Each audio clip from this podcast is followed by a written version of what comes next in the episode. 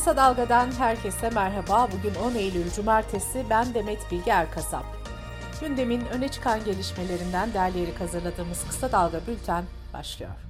CHP Genel Başkanı Kemal Kılıçdaroğlu aylar önce yaptığı ya bana katılın ya da önümden çekilin şeklindeki konuşmasıyla kimleri hedef aldığını açıkladı. Kılıçdaroğlu CHP operasyon yapılmaya çalışıldığını söyledi.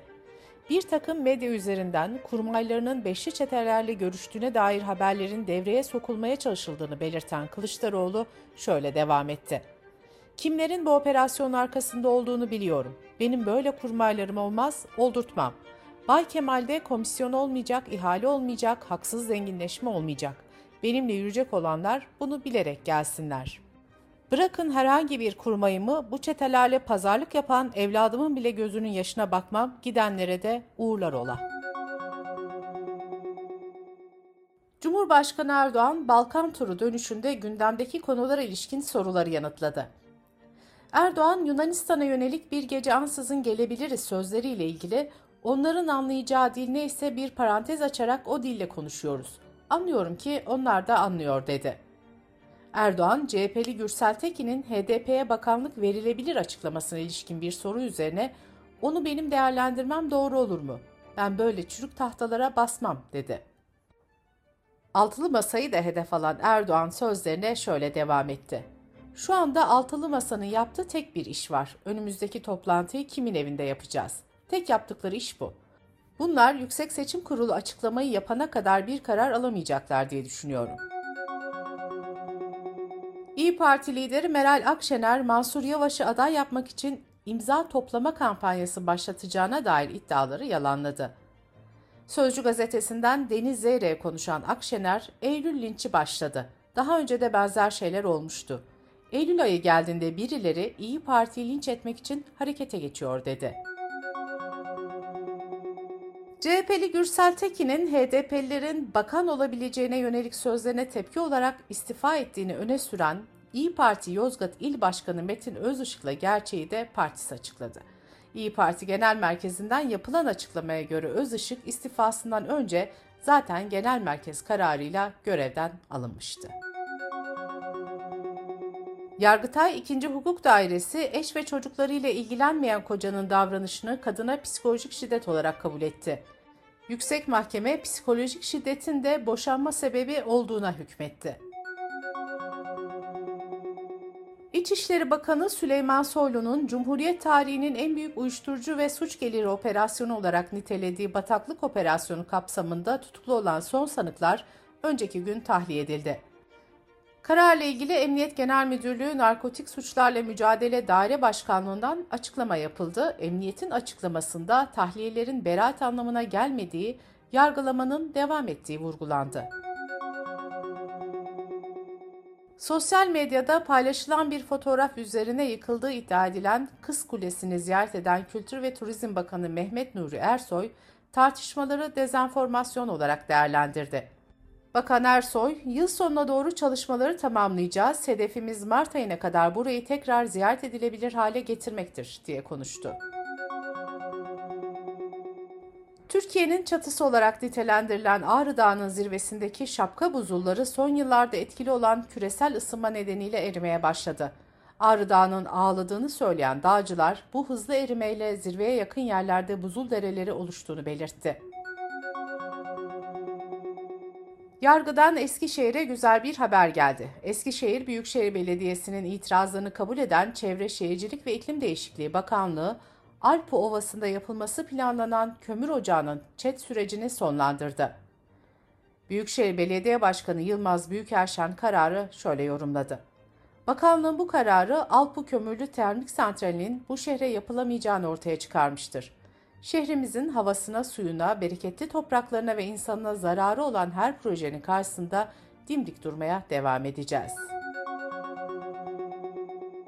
2022-2023 eğitim öğretim yılının başlayacağı 12 Eylül pazartesi günü İstanbul'da bir dizi önlem alındı.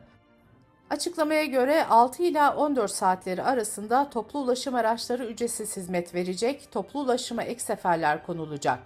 Okul servisleri denetlenecek ve İspark otoparklarını servisler ücretsiz kullanabilecek.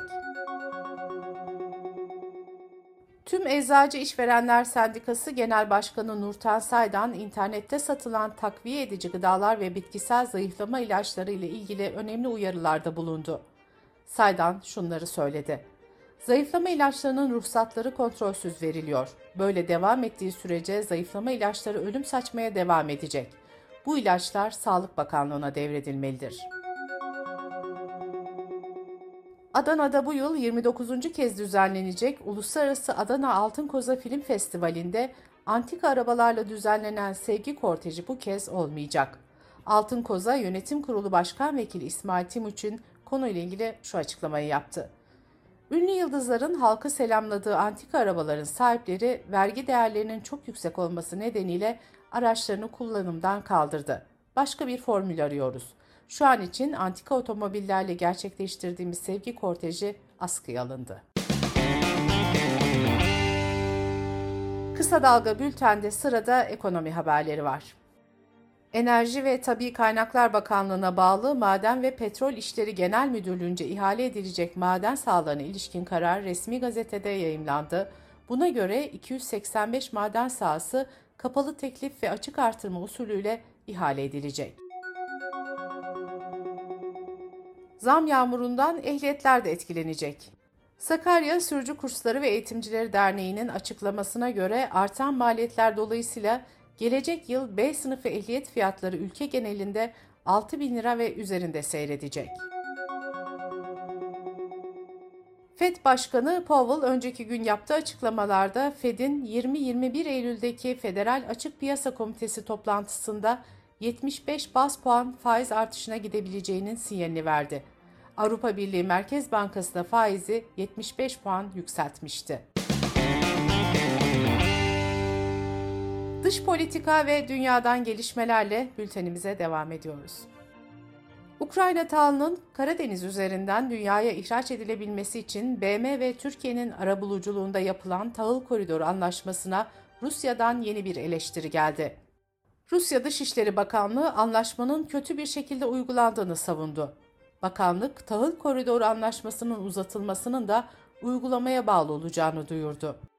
Rusya Devlet Başkanı Putin, tahılın fakir ülkeleri değil Avrupa'ya gittiğini söylemiş, Cumhurbaşkanı Erdoğan da Putin'e destek vermişti. Erdoğan konuyla ilgili dün yeni bir açıklama daha yaptı. Putin'den Rus ürünlerinin de bu koridordan gönderilmesini isteyeceklerini belirten Erdoğan şunları söyledi. Eğer Rus tahılı da gelmeye başlarsa biz burada bu fakir Afrika ülkelerine varıncaya kadar hepsini en ideal şekilde belli bir sistem oturturuz. Bu arada Bloomberg HT'deki habere göre veriler Putin'in sözlerini desteklemiyor. Birleşmiş Milletler'in verilerine göre 2 milyon tondan fazla tahıl ürününün 400 bin tonu Afrika'ya, 600 bin tondan fazlası ise Asya ve Orta Doğu'ya teslim edildi. Amerika Birleşik Devletleri Rusya'ya İHA satışında rolü olduğu gerekçesiyle İranlı bir şirketi yaptırım listesine dahil etti. Açıklamada Rusya'yı destekleyenlerden kararlılıkla hesap sorulacağı vurgulandı. Bu arada ABD Dışişleri Bakanı Blinken ise Kiev'i ziyaretinde Ukrayna ve bölge ülkeler için 2.2 milyar dolarlık yeni savunma yardımı sözü verdi. İngiltere'de Kraliçe 2. Elizabeth'in ölmesi ve oğlu Prens Charles'ın kral olması ile birlikte taht sıralaması da değişti.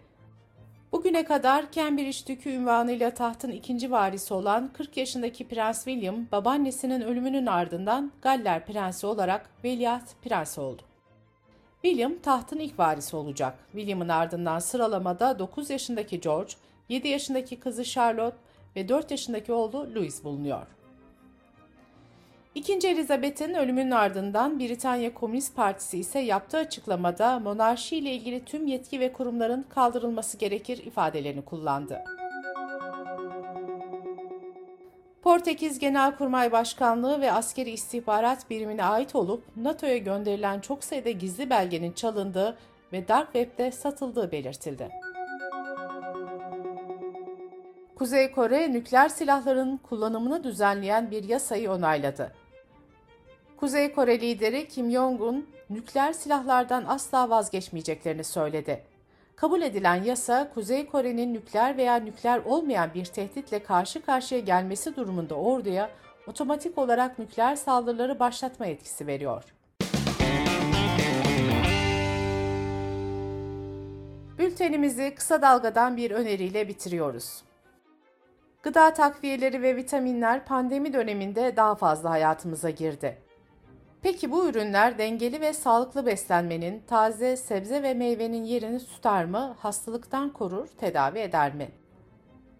Gazeteci Pervin Metin'in vitamin ve gıda takviyeleriyle ilgili haber dosyasını kısa dalga.net adresimizden ve podcast platformlarından dinleyebilirsiniz. Gözünüz kulağınız bizde olsun. Kısa Dalga Medya.